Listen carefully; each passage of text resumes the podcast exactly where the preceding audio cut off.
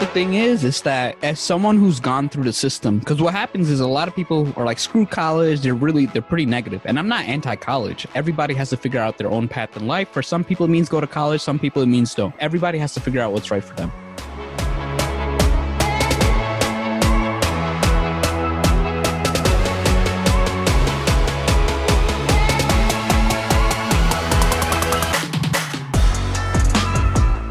What's up, everybody? Welcome to the Artists of Data Science. Today, we've got a conversations episode where we get to hear from people who are doing interesting work, pursuing their dreams, and adding value to the world. We're going to get inside their heads, see what makes them tick, and walk away with a new perspective that's going to help us on our journeys. These episodes are much less structured and formal than what you normally hear on the show. They're raw, unedited, and for the most part, unproduced. Thank you so much for tuning in. I'd love to hear what you think about these episodes. So feel free to shoot me an email at theartistsofdatascience at gmail.com with your thoughts. Today's guest is a fierce advocate for extraordinary individuals who have chosen to bypass the traditional college route and go straight into impacting the world. Early in his career, he felt like he was locked in a cage, producing Excel reports for executives that looked at, at them for just a few seconds at most. Deep down inside, he knew he wasn't impacting anyone in a meaningful way. Realizing that a college degree isn't for anyone or isn't for everyone, that success and formal education are not always synonymous,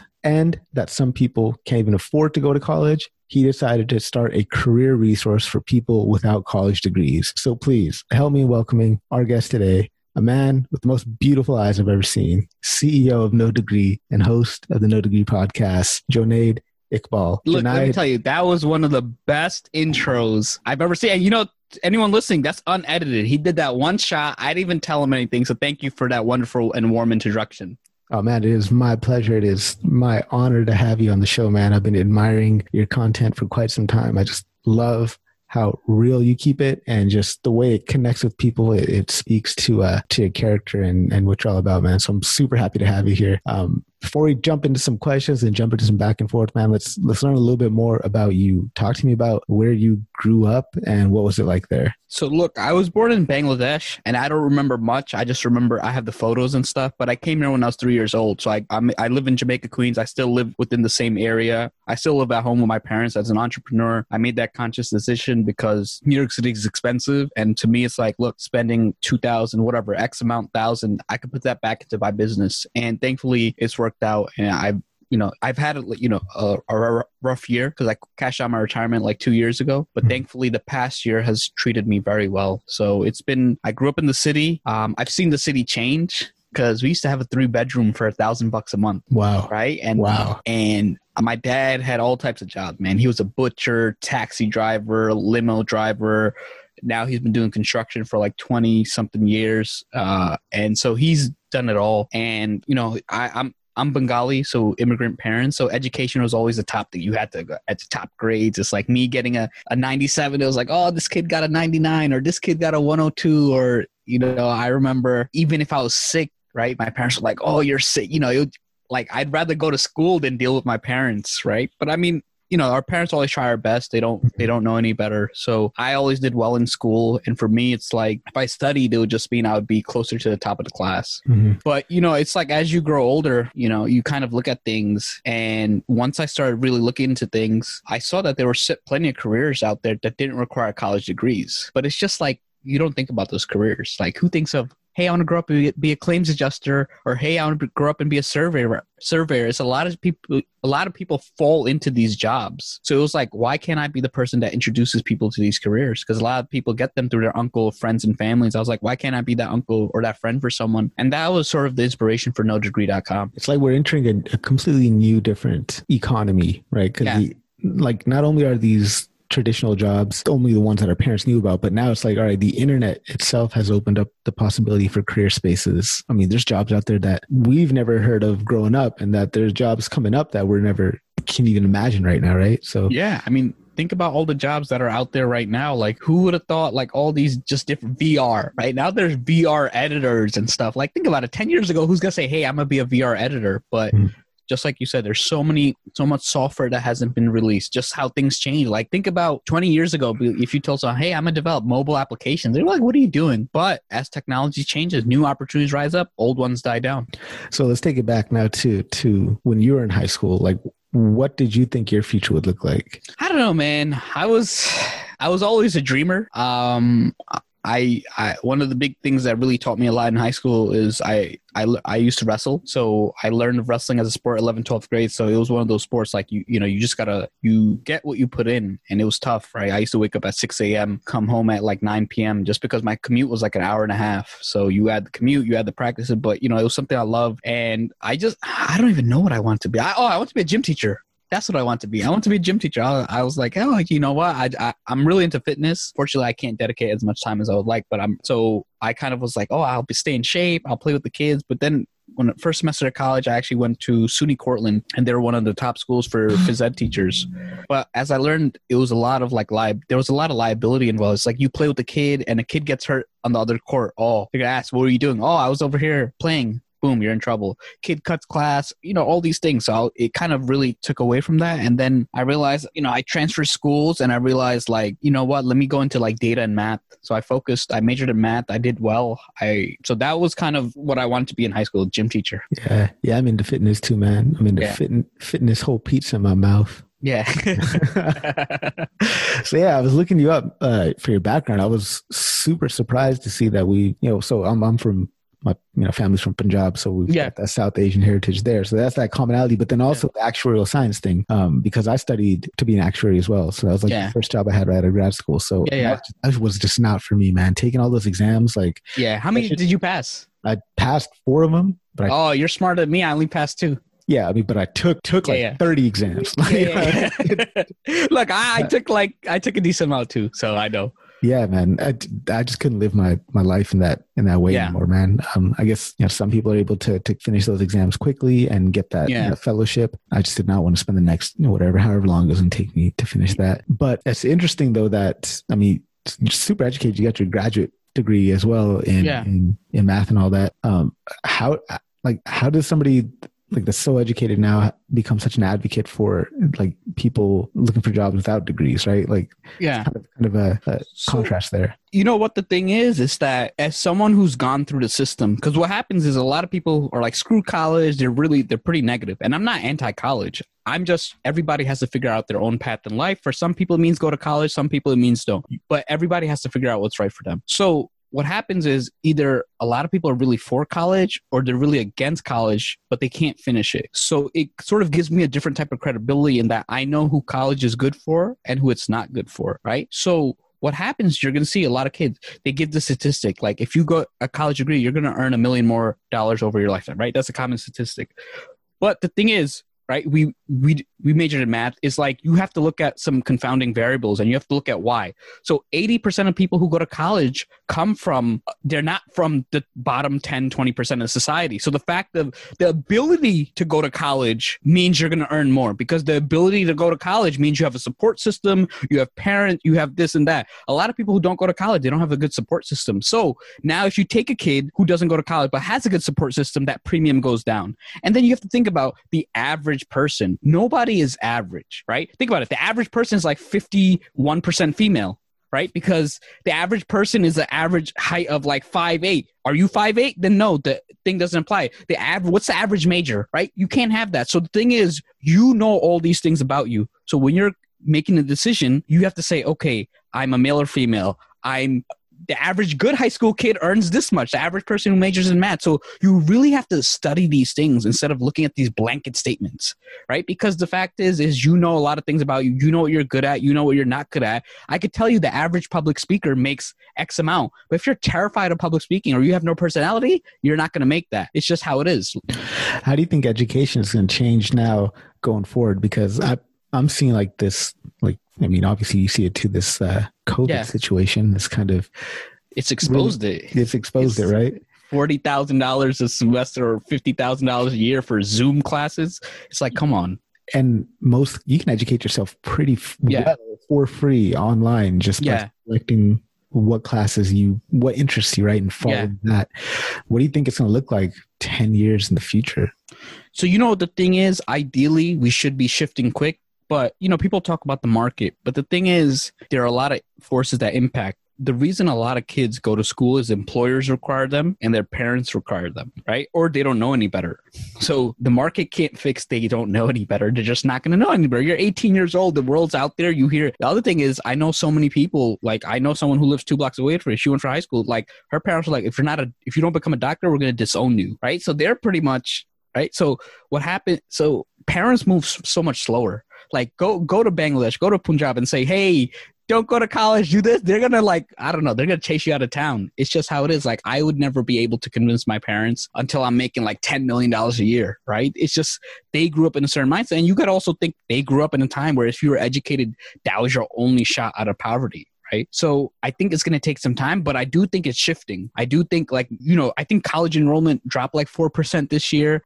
Uh, community college enrollment dropped by 22%. So people are realizing, like, I've, I've told a lot of people, I was like, you know what? Take a gap year this year. Why are you going to pay so much? Take a year to really learn. It's like you have to do these things. And I think every year there are more and more people who are advocating against college because they graduate and like the system's so messed up. And what's really holding this up? It's the parents, it's the sort of the employers requiring, but more and more companies are saying Google took it off, Tesla took it off. They're not caring because these brilliant founders are like, look, if you're smart, you're gonna find a way to learn. You're not gonna wait for someone to teach you in a class. You're gonna figure out you're going to read a book. You're going to do that right? That's the thing is there's so many ways to learn and the internet has really democratized access to education right? Before you had to have a teacher. You had to have an expert. Now the expert can record a youtube video right? Now the expert can make a course and release it for free.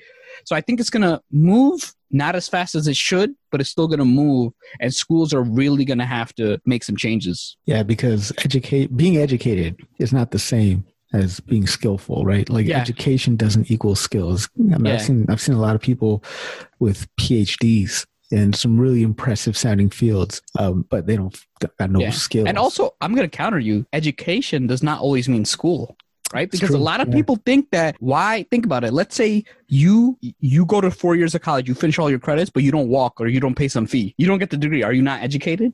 Mhm. You know, if you sit in, there are people who sit in on class and they take notes, but they don't officially register. Do they are not? You know, so I think we as a society have to kind of say, look, school is one way to get educated, but school does not is not all of education, right? Because you just learn more. It's like someone who's learned how to code and has learned all online has self-taught and is better than someone who's went to who went to school. Or would you say like they're not educated? So i think you know it's just something that we kind of do that hey this person's a phd like i've seen some people with phds who are yes they know this small niche area very well but then they're sort of idiots outside right mm-hmm. so you know they're i've you know you, they're playing people you talk to and they can tell you how the car works the physics of it and this and that and they can tell you know textbook knowledge right i would say they're educated I mean, there's so many different ways to learn, like you're mentioning, right? Yeah. Podcast, YouTube. So yeah, that's a very valid point. You can still educate yourself without going to school.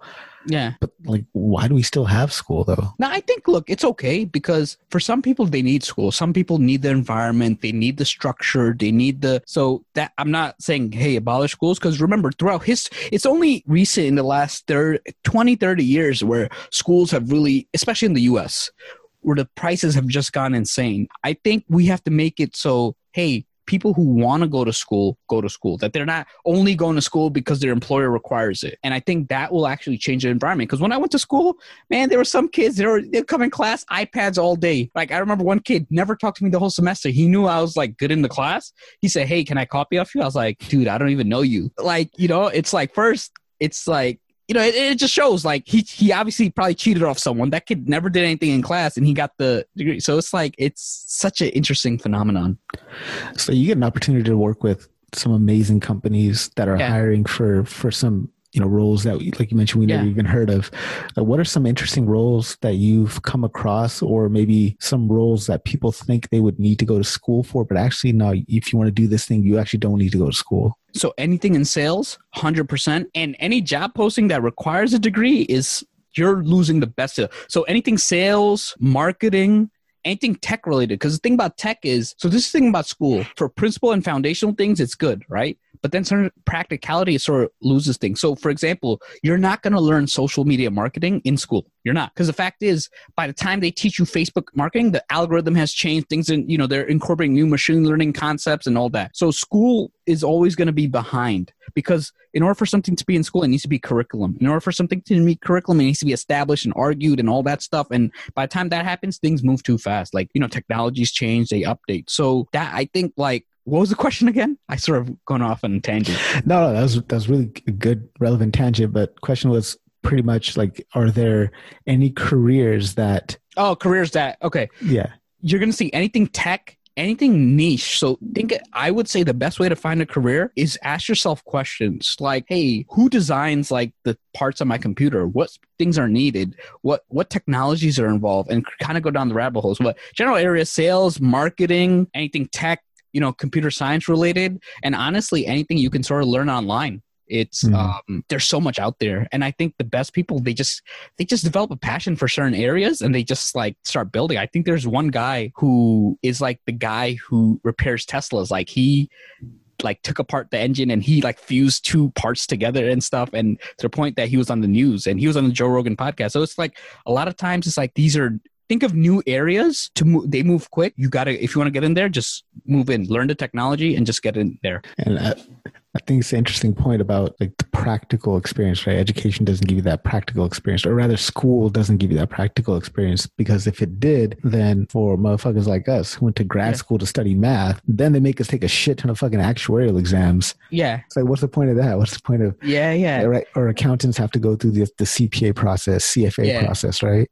but you know what? I actually like those in the sense of like the CPA, CFA, the actuarial exams, in the sense of I think they should make it so to take those exams, there are no requirements. If you can pass those exams, you don't need a degree because yeah. you, they're playing people with degrees, you know, who cannot pass those exams. To me, if you get an accounting degree and you can't pass the CPA, you failed. Mm-hmm. You're you're a failure because that's like what same thing as like the there's so many people finance like you see finance the I you know I sort of see you know we majored into STEM. Finance is like those people are so bad at math. Mm-hmm. So the CFA is a filter. So I think in the sense of you should be able to those exams are the equalizers because obviously they're a little money but if you can pass them i think that really shows. So i if i had a finance company i would be like look if you can pass these exams you don't need a degree. I don't care. Yep. Yeah. 100% agree with that man. So i want to dig into now some some linkedin type of stuff man. Yeah. Um, so what's wrong with the way that people are networking on linkedin? What have you seen people do that's just like honestly you know what they don't network. Like network is is, is not like, hey, Harpreet, are you looking for a web developer? Are you looking for this? Are you looking for a resume? Do you need this? It's like it's not me drilling you. It's not you trying to sell. Look, I'm all for people selling, but if you're gonna sell, be unique. I appreciate someone who's like most salespeople have not even read my profile. Like one guy pitched me resume services. It's like, dude, like if I needed my resume done by someone else, that would be kind of bad. And so I think it's like build relationships. Most people don't want to build. Like I one guy said, Oh, you know why it's called networking? Because it does not work or something. And you know, he's like, I, I'm a coach. I could tell you to make five figures. I was like, look, I'm actually in a very good financial position, you know, especially in the last few months due to how business has gone for me, that I don't need that. And then money is not my big, mo- once I have uh, enough money, that's not my big motivator. My big motivator is change. And none, and you could read that in my profile. Very few, the people who hit me with, like, I love what you're doing. I love the impact. How can I help you make more impact? Or I know how I can serve your audience or this and that.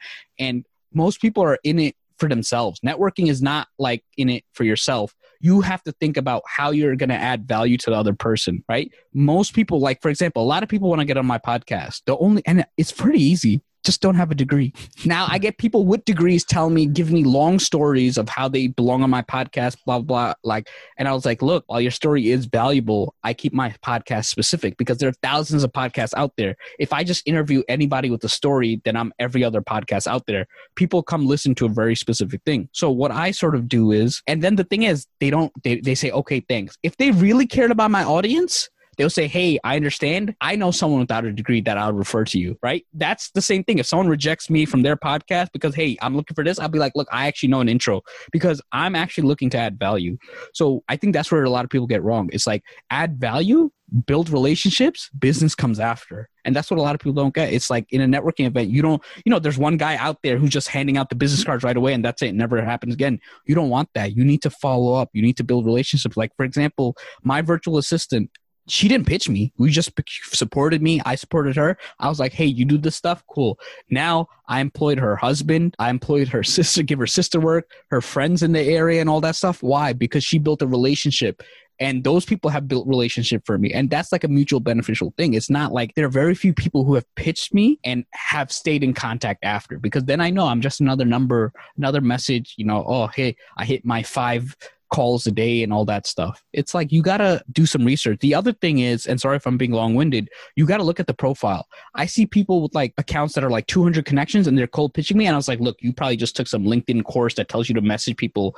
I'm not it. So you got to like understand like look i got like 24k followers and i get like 50 to 100 plus comments on every one of my posts. I have enough people in my network who do what you do. So if you want to reach me you got to tell you if i had five look when you when i had a thousand two thousand that's when i have time for calls. But now i can't get on if i said just every call i'd have 40 calls with financial advisors every week right? That's how many i get that's how many people ask me for meetings. So how about on the individual level let's say that let's just take take data scientists for example and you're data like an aspiring data scientist you're trying to break into the data science field yeah. and you're just messaging people with with just simple one liners like hey or hi or the first yeah. thing you say is like don't do that. job? Got a job for yeah. like right? Don't do that because think about it. I probably get like 10 20 people who are asking me every week hey do you have a job for me? Now the thing is i'm not going to remember them or I'm not going to remember them at every point in time. The thing is, you have to be the one who finds yourself a job. And if anybody helps you, you have to make it super easy for them because I can't look for, look, it's hard enough for the job search by yourself. I can't look for jobs for 10 people unless they paid me. And honestly, it doesn't make sense to pay someone like me to look for a job for you. It's better for me to show you do X, Y, Z. So that's what a lot of people, you have to be good in conversation because what happens is people say hi. I have so many people across the world who say hi, and these people do not know how to, they're nice people. They just don't know how to hold a conversation. And I can't have 50 hi, how mm-hmm. are you? Cool. Can you help me find a job? It's like that's that's like draining. Like last like it's just you have to make it easy. Where someone says, "Hey, I've done XYZ. I looked at your profile. I watched your live video. I listened to your podcast episode. I just have this one question." 100% they're going to get my time. So people will help those who help themselves and who are already doing some things in the park. Like I'll help someone tweak. You have to make it easy for someone to help you.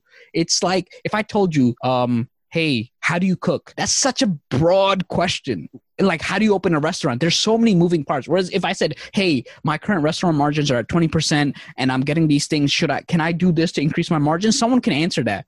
But you can't ask these questions that have answers that will take hours to answer. You got to be a little more specific with your questions. That, and that'll make a big difference. Dude, absolutely, man. Like, make it easy for someone to help you. That's one of my mottos yeah. you know, for data science dream job, uh, principal mentor there, we've got like 26 something hundred mentees as part of that program. And even there, it's like people will post questions. It's like, dude, you're making it really difficult for yeah. me to, to help you. Just add a little bit of commentary. Tell me what you've done. Tell me what you've tried, what didn't work, how, how, yeah. how should you tweak it and then make it easy, right? Yeah, make it easy. Man.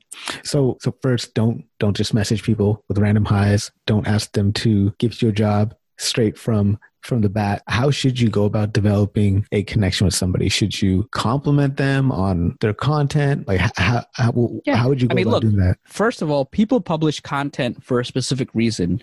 And you got to, so think about it this way. So, someone like me, you can't just like my post because I get over 50 or 100 likes. I'm not going to check who likes my post, right? Now, if I see you consistently comment, you ask me for a phone call, you ask me for a question, I'll be there, right? 100% I got. Now, if someone only gets like three likes, you can go like all their posts and then kind of see and then ask. If they don't ask, if they don't respect that maybe it may make sense to spend your time on someone else. But focus on building relationships with groups of people and then some of them will get on the phone with you. And then the thing is as you build relationships you'll get referrals to other people. Like people who built relationships with me i give them intros like hey you need to talk to someone at microsoft? I got you. You know like for example someone i you know knew i got him in i helped him get an interview at salesforce right? Because my friend works at salesforce. So i have all these connections but i can't say hey i have all these connections, come ask me. I'm going to be bombarded. I don't mind telling this on a podcast because a podcast listener, first of all, when you listen to a podcast, you're already an engaged listener. So I've had people reach out, hey, I saw you listen on a podcast. Do you mind giving me like a quick some quick tips, hundred percent because they took time to invest in themselves. I'll spend time. So just like you'll help someone who invests in themselves. So that's kind of what I would say. It's just like figure out, be strategic. Instead of messaging hundred people, focus on sending five to ten good messages to people. Look for commonalities. Look for people you went to school with. Look for people who have similar interests. Look for you know look at people who's comment and then follow the people in that industry. So someone in data science, go follow people who post data science content. Go look at who's liking their posts. Go look at the, the people who are commenting. Send them a connection. I saw your comment and don't say, Hey, I saw you made a wonderful comment. Be specific because now a lot of people say, Hey, I love, I saw your comment. I'd love to connect. And I can, if I ask them what comment, I know what the answer is going to be. They're going to look at the last comment. So you have to be, say, Hey, your comment really helped me. It helped me with XYZ. Thank you so much. Or, you know, you said something about this programming language what about if I did this? Would that be okay? And then get the conversation going. People don't want repetitive conversations. They want different conversations. They want something exciting. They want to talk about something different. And that's what you want to be. You want to be a little, and you have to be very different. Just a little different is more than enough. Are you an aspiring data scientist struggling to break into the field? Well, then check out dsdj.co forward slash artists to reserve your spot for a free informational webinar on how you can break into the field. That's going to be filled with amazing tips that are specifically designed to help you land your first job. Check it out. dsdj.co forward slash artists Amazing advice, man. Thank you so much for that. Speaking of content on LinkedIn, I, I see you uh, you be calling people out for for some of their tendencies on LinkedIn. Yeah. With their attempts to go viral. Yeah. I, I friggin' love that, man. Um, talk to me about talk to me about what people are doing wrong to get attention. You know, the thing is, and I know people who are solely there to go viral. I don't know, man. Some I know the formulas to go viral and to me, it's like, it's not worth selling out, right? To me, it's like, I got to be me. I'm an authentic person. I try to be as real. And look, I, I don't want, some people have these cult like followings. I don't want that. Like, if I say something, be like, that's not cool. I'd love for you to say, hey, Jonaed, man, that's not you. That's not your type of content. Why are you going that route? Stay you know, I want to stay original. So what I would say is focus on adding value and focus on I find focus on adding actionable value. So things where people can take action. A lot of people, you know, a lot of posts that inspire, a lot of these influencers, big accounts, they sell hopes and dreams. And unfortunately, hopes and dreams sell very well right? Oh, you're gonna be rich, you're gonna be famous. Oh, you only need this X, Y, Z. But the fact is, is that no one goes and becomes successful just by browsing their LinkedIn feed and reading quotes. That's not gonna get you anywhere. What gets you, what makes you successful, like how what helped me, I read posts on like, hey, don't make these mistakes on your resume. And I read hundreds of those different types of posts and I took bits and pieces and that's how I learned how to write resumes. And then I talked to someone who filled some gaps and I did research. So use this to sort of fill gaps. So just try to, if you learn something specific, if you had something in experience that really shaped you, if you're struggling, be like, hey, I'm dealing with this situation. I'm trying to learn these two programming language. I have XYZ. What would you guys suggest? Be sort of engaging, spark conversation, just be different. Like you're gonna see that there's so much every like especially in the social media world, everything's so fake and there's this illusion and there's this bubble that people crave realness. And the fact is that yes, you're you may get less likes, you may get less views, but the views you get are quality. Like people will recognize you and people will respect you. And especially the thing is you don't need a lot of views to get quality conversations. I appreciate hearing that because I mean, I, I, I, go through these moments of weakness from like, fuck, man, like I, I feel like yeah. I did a really good good job with that piece of yeah, yeah. content. That thirteen hundred characters took some yeah. sweat and tears, and then it's like eight likes. Yeah, yeah you know, it takes time. Like a lot of people look at my content and sometimes they'll be like, How'd you get that many likes? But a lot of people don't realize that there's a lot of stuff behind the scenes and that you have to build a community and that's what people skip. Like people think about how do these people get they've built communities that they've done it and like I've been on LinkedIn since February of 2019. I think March of 2019 when I was really active. And there used to be days I used to do hundreds of comments. And even to this day, there are people who get like eight likes. I'll be one of those eight likes. Like I don't care. Like you don't have to be the biggest person. So it's just like support others and you're going to see people will support you. And not everyone will support you because there's some people who they'll get like eight likes and i'd be like always one of the likes and comments and they'd never engage back. And then the, i stopped engaging and then i always check and those people never grow because they never go in. So if you have an engagement problem i tell people go out and leave meaningful comments on other people's posts. So what's your process like when you're like making a post? Like do you kind of sit back plan it advance like this is how I want to structure this message I want to get across, or you just like right off the no, top of the dome? So a lot of it's off the top of dome and then sometimes when i have like five ideas i put in a slack channel and i have like my notes and i'll and literally like if i'm uh, let me open my if i open my notes right now like i write like three words i write like pay like your content isn't working build a community. That's like that's all I write. I'll write like it didn't happen if you didn't post about it on LinkedIn. Running a trend, you know, I'll write those three words and they'll trigger and I'll kind of structure it because like I so for me. I'm lucky in that I have a skill. Like I've read a lot of copy. That's how I learned how to write. And I'm I know how to write LinkedIn copy, like, you know, because every platform has a different type that works on it. So for me, that's sort of how it works. But it's not something I would recommend to most people because it works for me, right? I'm not, it's totally, for most people, they need to structure it. So you got to find out what works for you. But, you know, it just kind of look at other posts, see what styles you really like, and then figure out how to make that your own. Yeah, I think writing is a super important skill, probably one of the most important, right? Yeah. Because it's communication skills, and that's regardless of what field you're in. And I feel like a lot of data people, a lot of STEM people, they might not have that great of a skill in writing. Yeah. Um, so that's like pick up like a business writing. book. I got I got two books right here that I refer Yeah. to quite quite often. There's uh, Everybody Writes. I read that book. Yeah, it's a good. You know, one, so the number one lesson I got from that book that a sentence can be a paragraph. yeah, That chapter is Yeah. very important. hundred percent, man. That that the, the the structure of my writing has changed dramatically since yeah, that. I got to read it again. It's a good one, man. Then business writing, you can see all my Yeah. notes still out there. Business writing is a good one as well. You know, the other thing that really helped me is I was part of Toastmasters. I don't know if you know what Toastmasters Yeah, is, but yeah, it's uh, well. for the audience. For the audience that doesn't know, it's an international public speaking club where you go up and you work on your public speaking. So I've been part of Toastmasters. I mean, obviously now I go less. I mean, so I've been part of it since 2014. So a lot of people look at, hey, you're good on the live show, you're good on podcasts, and it's like, but I wasn't. All I wouldn't have always been good, and that's what helped me build my confidence. That's what helped me build my structure. It helped me also think quicker and it's just years of doing that. So what a I tell a lot of people is like work on your communication skills. You don't have to be the best speaker, but being a better speaker will open up opportunities that you would not not have had before. to be completely honest, man, that's the main reason why I started doing these conversations types of episodes is because it allows me an opportunity to kind of go off the top of my dome and just Yeah. keep a conversation running naturally because otherwise it's just a shit ton of questions that I have and it's like you Yeah. know, I'm, I'm going from point A to point B in a very methodical well thought out kind of way um, and this is just forcing me to think on my feet and making sure that I don't edit the episodes afterwards Yeah. um, yeah, holding myself accountable to that. Um, it just it's a skill, right? It's just Yeah. you practice and keep getting better and better. and at it, and it becomes easier over time. I'm pretty sure, like as you do it, like for my podcast, I have like some general questions I ask, like a similar structure, but it always goes off on tangents because you have to be ready to change based on the answer that someone gives you, and that's what makes a podcast natural. So for your podcast, like who is it that you are hoping to reach? Like who's the person on the other end that that you have in your mind? Like what is this person going through? Like who are you, You mean as in terms of my guest or listener?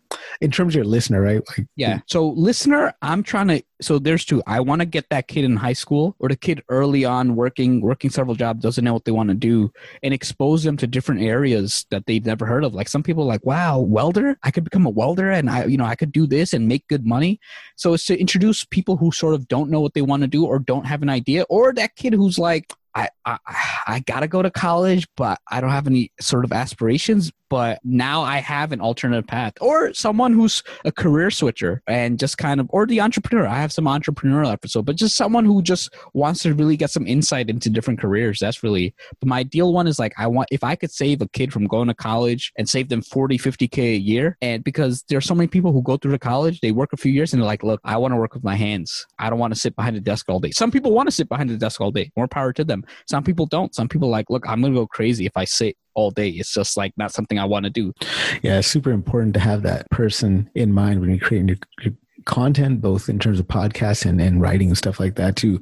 And it's something I've been trying to drill down as well to really clarify who it is that I really want to speak to with this podcast because I've taken a bit of a pivot now. It's like a self development podcast for data scientists rather than Yeah. just stories and journeys of data scientists.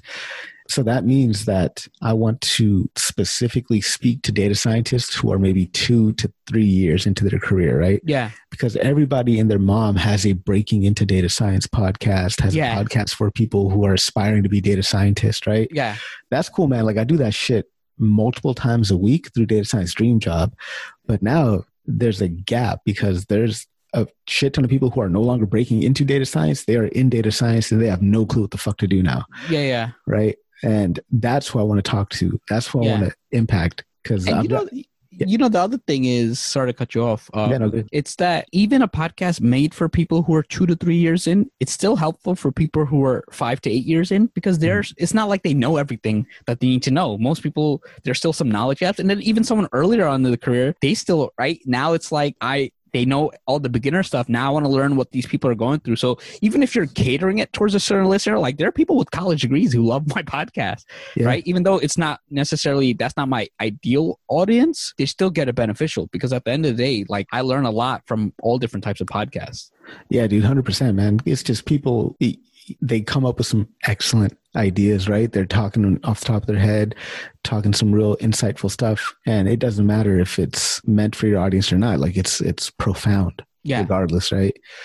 So, talking now about like soft skills, um, how important are those in this new economy? They've always been important. And now the thing is, especially as things get more competitive during the COVID time, the soft skills set yourself apart. I can guarantee you, all the people who said hi, the only people I've remembered are the ones who are the worst at conversation, right? The people who stand out are the ones who have some soft. And it's not like you have to be the best. You just have to have enough of them. Like I'm pretty sure you've seen some people who are brilliant, brilliant, but they just don't know how to hold a conversation.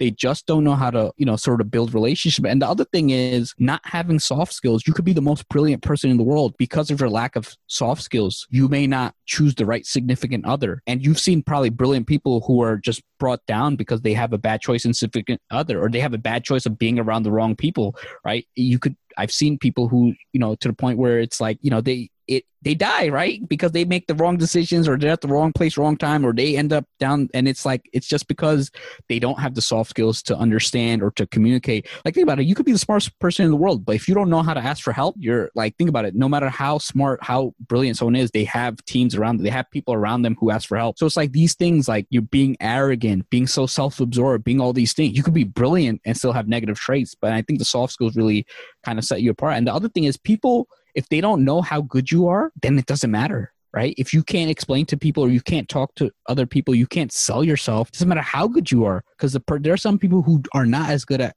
at what they do, but they know how to sell themselves and they're going to beat you. But if you become if you're if you're competent, you're smart, and you have the soft skills, sky's the limit, man. Sky's the absolute limit. So for people who are in like STEM and tech, you know, tech field, um, you know, we both came up in, in in math and STEM and all that.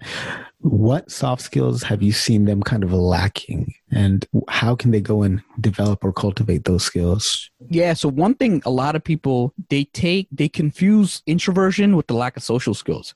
You can be an introvert and have great social skills. It just means that being around large crowds in certain situations, you need to limit it because it's draining. So don't say like and also I've seen like arrogance really hold people back. They, they look down on people who are in other areas or who have other skills like oh this guy's an idiot. It's, like just understand hey, I'm good at this thing, but that doesn't mean other people are sort of beneath me and just always be sort of curious and be able honestly being funny also makes a big difference man like being able like you want people to want to be around you that you have to understand what people are interested in you have to have interest of yourself and be sort of be confident about what you're interested in and be confident in yourself because you'd be surprised at what how far that can get you that when you're confident and you can own it people will be okay with you as a person like for example i'm not a morning person and i probably won't ever be maybe until i get older and it's something it's actually a genetic thing right? I have a shifted circadian rhythm. Normally, people take that, oh, this person's lazy. But I own it. I say, look, when you're sleeping, I'm working up at 2 a.m. And when you're working, I'm sleeping. And it's like, I get the same amount of work done. But if I didn't have that confidence, if I didn't, if I wasn't able to stand up for myself, people would just call me lazy. And then that would be like another thing where I'm like sad because people are calling me lazy and I get angry and it's like a vicious cycle. So it's like, you got to be able to break out of that cycle and have these communication skills to sort of stop that and sort of change things because there are people with character flaws and all that, but people who can own them and can understand, look, I'm not perfect, but these are this is what I'm good at. People respect that. Yeah, man. Uh, I'm super super early riser. I'm up at like Yeah. four four thirty every morning. Yeah, that- that's when I'm actually- sleeping. That's when I fall asleep. Yeah, that's that's when you fall asleep. Damn, Yeah, yeah. that's crazy, man. But there's a there's a thing called chronobiology. Have you Yeah, heard of yeah. this? Yeah, it's an actual thing. Daniel Pink wrote a book about it called uh, book was called When, and man, that it, it's good, man. Check it out. I think you'll Yeah, yeah, I'll check it out. enjoy that. Um, so you're talking about talking about humor. By the way, I've got somebody coming onto the show in a week or so, and um, they are what's called a gelotologist. So they Wow, study, they study laughter and humor. Wow, that's I gotta hear that episode. Yeah, man, it should be really interesting. Uh, uh, Dr. Sadhna Bokahira, I think that's how you say her Okay. last name. Uh, But yeah, it should be interesting. Uh, but yeah, the point about introversion, man, like I'm super, super fucking introverted, like, like Yeah. extremely. Like the only interactions I have with people is like Yeah. through Zoom and stuff. And Yeah, yeah. this is like the 20th of the month right now. And I've Yeah. had maybe 16 interviews already this month. Yeah. And that shit is just draining, right? It takes a lot of energy out of you. And I think people, like you said, they confuse that. That Yeah, but you have great social skills. It's not like I think like, oh, this guy's a dork. This guy can't hold a conversation. I don't want to be around him. Like, I'd love to talk to you, you know, you again. So are you, are you introvert or extrovert? No, I'm neither. Neither. so huh? I'm lucky in the sense that I'm an ambivert. So I so neither is draining to me. If anything, I don't like loud environments, so I don't like the club and stuff. Like I, I've never liked. I prefer like a lounge where you can actually talk to people and you know intimate settings. So I'm not like a party guy, but I don't mind groups. I don't mind having great conversation. I don't mind talking to random people. So, but I don't, you know, like extroverts need that. I don't need either, right? So it's like for me, it's like I'm lucky, and that's why I can do what I do, and you know that's why it's like I my position, in my business, I use that as a strength. I understand like, hey, you know, this is what I do. So you know that's me. You know, I, I lucked out. Man, that's a good that's a good mix. Yo, so I've been meaning to ask you this, man. Yeah. So you you hired a Gen Z candidate with zero experience. Why did you? That's funny. You see all these funny posts about people hiring, and you know what's funny? I know one of the people who posted that. Like I met them in person, and they're they're so fake. Like it's just funny that you see a lot of these big accounts. They're so fake. Like I've met a decent amount in person, or I know people who've met them in person. And one one of the best compliments I ever received when because I you know LinkedIn Local where people meet up from LinkedIn. So I, eh, for those of you who don't know, it's like people from LinkedIn meet up as their networking. So they have LinkedIn local New York, LinkedIn local New Jersey, LinkedIn local Miami, and they said you're exactly who you portray yourself to be. And I was like, all right, cool. You know, because I meet a lot of people and it's underwhelming. It's like, yo, you're not that person. Because the thing about video edits is you can be anyone if you're edited, right? I could be, you know, I could be anyone. But that's why it's like I like the live streams because for live streaming, a lot of people who do those videos don't go on live stream because their personalities are very flat and they're not the same thing. They can be thing prepared and edited, but raw, they're not the same people. yeah, no, I agree with that, man. Um, shit, man, I had a question on top of my But I did hire like 20 people. I, I I I did hire like 20 people recently. Like I have like the virtual events business and dude, no resumes. My virtual assistant, I said, yo, all the people who work for us, they're good people. I said, yo, you got any referrals, good people? And they were like, hey, you know, I got some people, I don't know, they're gonna be kind of iffy. And I was like, yeah, don't worry. If you just give me good people and when you and you treat people well, they'll get you good people.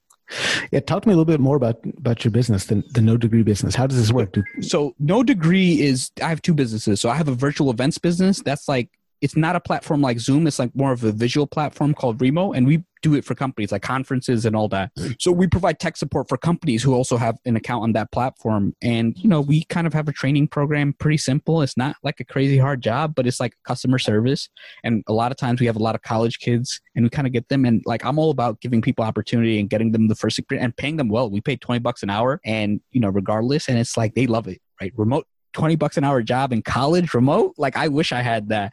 And the no degree it's like there are two aspects. So there's the personal aspect where it's like i get involved in terms of you want resume interview prep all that then you pay me. But i prefer people do it themselves right? Like hey listen to episodes of my podcast. Listen to do this. Look up these articles. Because the thing is there's only so many people i can help individually. My goal is to not help one person at a time and charge them lots of money. I'd rather help many people at a time do it for free and make money other ways like charge employers who are looking for candidates charge um, you know companies who need trainings and all that charge companies who are wanting to post jobs. So that's sort of how i make my money on that end.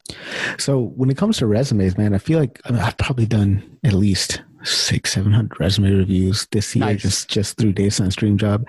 yeah. I feel like people make the same mistakes same mistakes oh oh my god. Over and over and over again. Like i've seen over mine is probably like 2 3k man. I've spent over like 800 hours writing resumes this year. Um and it's the same thing. It's like the resume is a document that someone's probably only going to look at for 7 to 15 seconds. Your goal is for them to look at it for an additional 7 to 15 seconds so they're like they're going to call you so readability is the number one thing it has to be easy to skim and easy to read they're not going to read like a 20 line paragraph intro. They're not going to read the when you have like 80 bullet points, right? You got to make it direct and simple, right? People will put so much fluff and this and that. Just be direct. Like, look, I did XYZ. I used this program. It saved this amount of time. Just be direct. That goal. That's the goal. Don't kind of, people, I'll, I, I'm even against kind of saying like, I efficiently did this. It's like, did you do it? Like, would you put, I did not do this efficiently? It's like, mm-hmm. just kind of tell the numbers, tell things that are like sort of facts, and don't kind of just say, I work with large accounts. Like, what is a large account? Like, is 2 million plus 5 million? Because your large account could be someone else's super large account, or it could be someone's small account. But you give a number, let them figure out the right adjectives. Yeah. One thing I always talk about with resumes, like, it is definitely a sales document, right? Yeah. And when you have hundreds of resumes. Like you know i'm a hiring manager so i've had this situation where i'm looking at trying to fill a position and there's literally like 100 150 resumes that i got to go through right? So you want to make your resume first of all you want to try to hack human psychology right? So have a resume with a template that stands out right? That's that novelty effect in a sea of yeah. resumes where everything looks the same. If you have a yeah. format that really stands out boom that's that novelty effect. Somebody's going to pause and then, like you mentioned, readability, right? Like you need white space on a page. If it's just a document full of text, I'm like, man, I'm not, not, dude, I can't read that shit, dude. So yeah, break it up and make it easy to scan. Um, especially if you're looking, you know, the hiring manager is most likely looking at this on a screen. So yeah. on a screen, that white space is like super yeah. important, right? And um, I would say that when it comes to estimating the impact you have, like yeah, if, some number estimate. It'll be whatever, ten percent, you know, twenty percent. It's fine. Ten to. I even put ranges like, hey, I answer twenty to thirty phone calls a day, and I close, you know, about ten percent of them with the average close rate. That's enough. Yeah, and even if you're like, a, a, let's say for data science kind of roles, right? Typically, you have automated some type of process, right? Yeah. Cool. How much time right. did you save? How much time do you save one person right? Multiply that by how many people were you, yeah. You save time for. Multiply that by 52 weeks a year. Multiply yeah. that by the average salary. salary. yeah, average budget. Like I, I'll talk to people. I'll be like, all right, so you do this. Okay.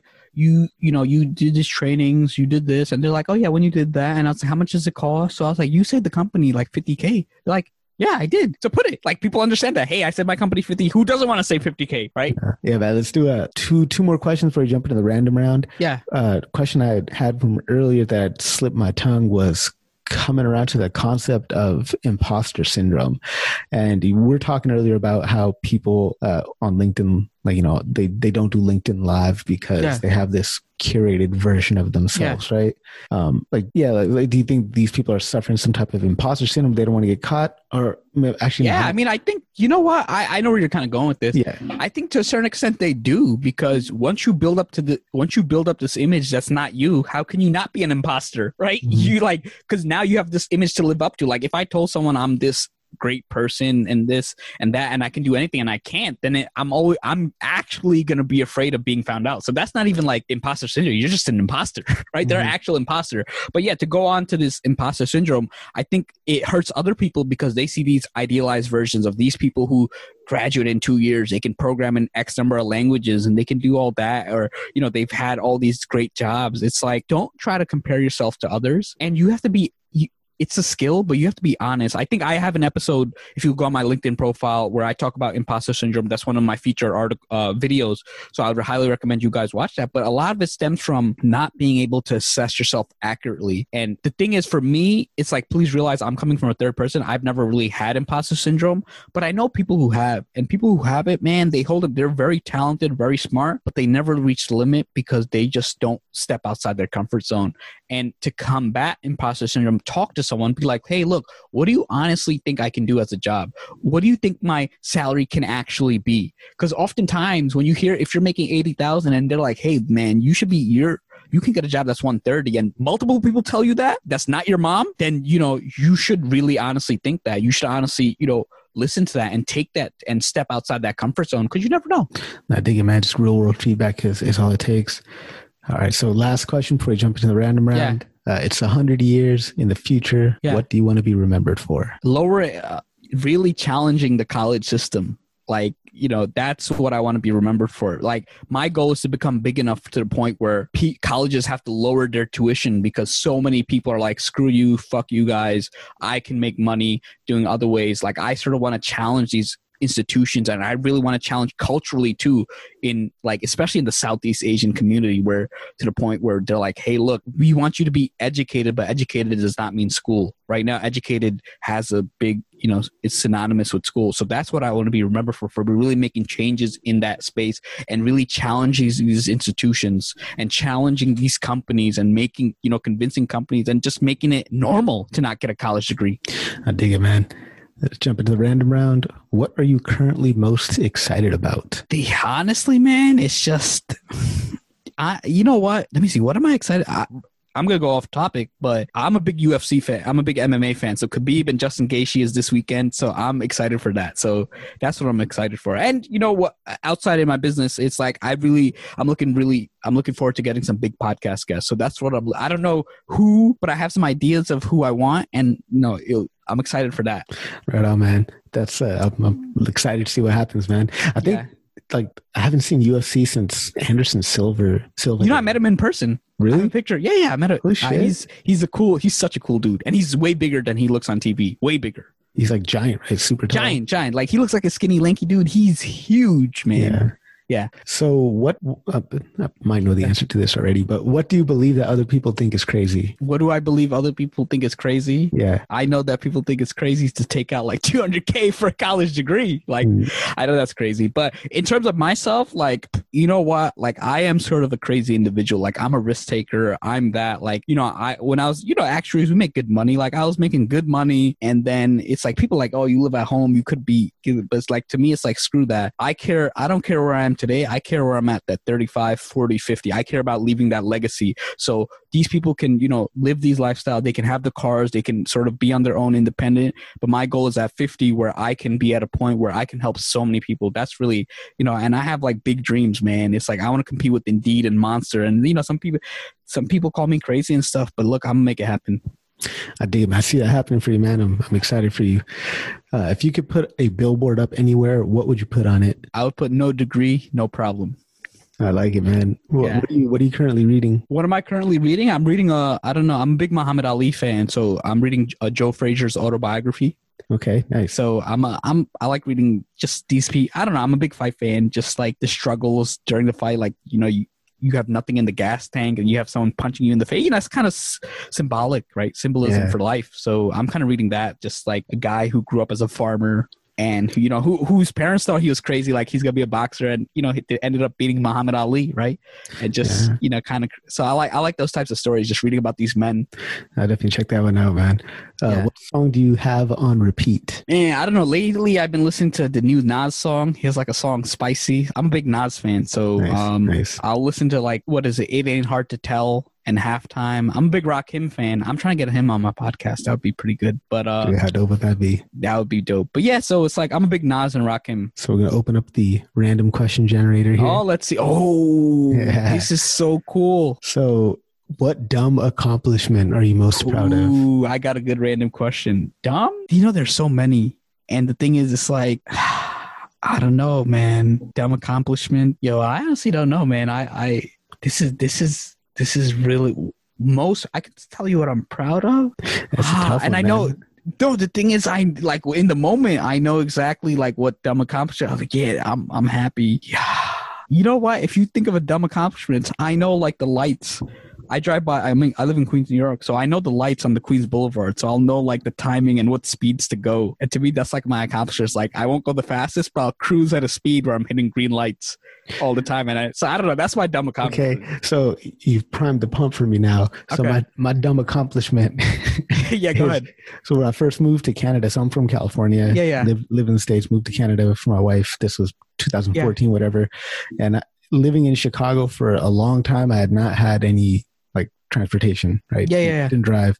Uh, came to, here to Winnipeg, had to drive everywhere. And in Canada, believe it or not, man, like they have red light cameras and yeah, speed yeah. cameras. They will have cars parked on the side of the road yeah, with people sitting in them with cameras to catch you speeding. Yeah, yeah, yeah. And in one month, I got five speeding tickets. Man, that's that's expensive. Yeah, it's super expensive, and I'm I'm proud that none of them was an actual cop that pulled me over. They were just ah. because the cop pulls you over. No, no, cop like, is like I saw I see that it's like if you go 40 kilometers above, it's like a ten thousand thousand dollar fine and all that yeah. stuff. So I, I know that. Now I'm happy. What is one of the? All right, you ask it. Yeah, yeah. What is one of the great values that guides your life? Uh, I'm a big fan of the golden rule kind of thing. That's like a big principle. Con- so consistency look, everybody has different beliefs, and which is perfectly fine. It's just how it'll always be. But I, I respect people who are consistent. I don't like people who are hypocritical. Like if you believe something, okay, it's cool. Just be consistent in how you apply that belief. Another thing is one quote that really guides me is you must be the change you wish to see in the world. A mm-hmm. lot of mm-hmm. people want the world to be different. A lot of people want to be, but they don't want to change themselves right? You look at a lot of people like, hey, the streets are so dirty. And look at how many people just open their car window, throw things out, how many people litter and all that. So it starts with that, that the things you do, they guide the people around you. be the role model. So that's one thing is to be the change you wish to see in the world. I like that, man. I say for me, great values that guides my life is just pursuit of, of virtue, of excellence, of mm. character. I like that. Of, of just trying to just make sure that the only good thing you truly value is your character, right? That's 100%. That's number one, man. What fictional place would you most like to go to? Wow, this one is good. Let me see which world. Let me see. I got to go video games or movies. I don't know. Right now, first thing that comes off to my head, this would not be most likely, but the Harry Potter world seems like pretty. You know, I grew up, I yeah. read the books and stuff. Um, I don't know, maybe the Toy Story world, like being a toy, like, you know, that that would be pretty interesting. But yeah, that's what I can think of right now. I dig it, man. Yeah, I, will probably say Narnia. Narnia, yeah. yeah. That's where I go. What's the story behind one of your scars? Oh, this is this is good. So, um, we used to have like these wooden rocking chair type things. Like it was a, it was not crazy rocking, but it could rock a little. And I got like a scar on like my inner thigh. Like it's like pretty big. I don't know how, but I know I like did something for it. Yeah, that's one of. And then I don't know if this is a scar, but I busted my ass in the office and landed on my tailbone like two years ago, and it still Ooh. hurts. Shit, yeah, it still man. hurts. Yeah, yeah, yeah. I don't, dude, actually, I don't think I have any scars, man. Knock on wood, man. Yeah, nah, you're you're lucky. But yeah, that's man. the story behind that. Let's do one last one. Yeah. What's something you wish you'd figured out sooner? Mm, myself. Oh. I think one of my biggest skills right now is self awareness, like knowing my limitations, knowing what I'm good at, what I'm, because a lot of people, you know, unfortunately, you're going to see a lot of things. It's like you can do anything. I think what that's one of the most destructive things you can ever tell someone you can do anything because people cannot do everything. Like, you know, you can tell anybody who tells you that, say, can you make the NBA next week or can you make the NBA within five years? No it's just you know it's just the fact is there are certain things that certain people are wired for certain things. They're better at certain things. Now can you become better at anything? I think that's that's true. But you know certain people just are better at certain things. So you got to figure out what you're good at what you're not good at what your weakness what you like doing what you don't like doing. Just because you can get good at something does not mean you'll like it too right? So that's the other so if i figured out myself earlier and i would have done i would have been able to get to where i am much quicker but you know, that's life, right? Everybody wishes they had the knowledge that they had now 10 years ago. It's just a journey of life. But I'm happy that I do know what I do know now about myself. I dig it, man. That really resonates with me. Um, I feel like I've been, that's like I'm, I'm pretty old, right? I'm 37 yeah. now. Uh, but I feel like it wasn't until the last few years when shit started really clicking for me. Yeah. And it came from that self awareness and really just taking stock of my skill set, what I want to do, who I am, where I want to be. So, yeah. Um, but yeah, so I, same thing, man. I wish I would have figured out more of myself sooner and not tried to be somebody else's version of who I think I should have been. Yeah. And then also just like this concept of growth mindset that, yeah. That you're saying like you might not be good at something yet, but with enough time, with enough effort, with enough work, you can get better at anything. Yeah. So, how can people connect with you? Or where could they find you online? So, I mean, I'm pretty easy. If you search up No Degree on LinkedIn, you're going to find me. But if you want to spell my name, J O N A E D, uh, feel free to connect with me on LinkedIn. I think that's the best way. I'd appreciate anyone who supports my content. Um, I have a soft spot for people who do that and send me messages. And yeah, the podcast, the No Degree podcast, you can find it on nodegree.fm and then it's on Spotify, whatever, iTunes, all these other podcast apps that are out there. Thank you so much for taking time out of your schedule to be on the show today, man. I yeah, really, really yo, appreciate was, you. I had a great time, man.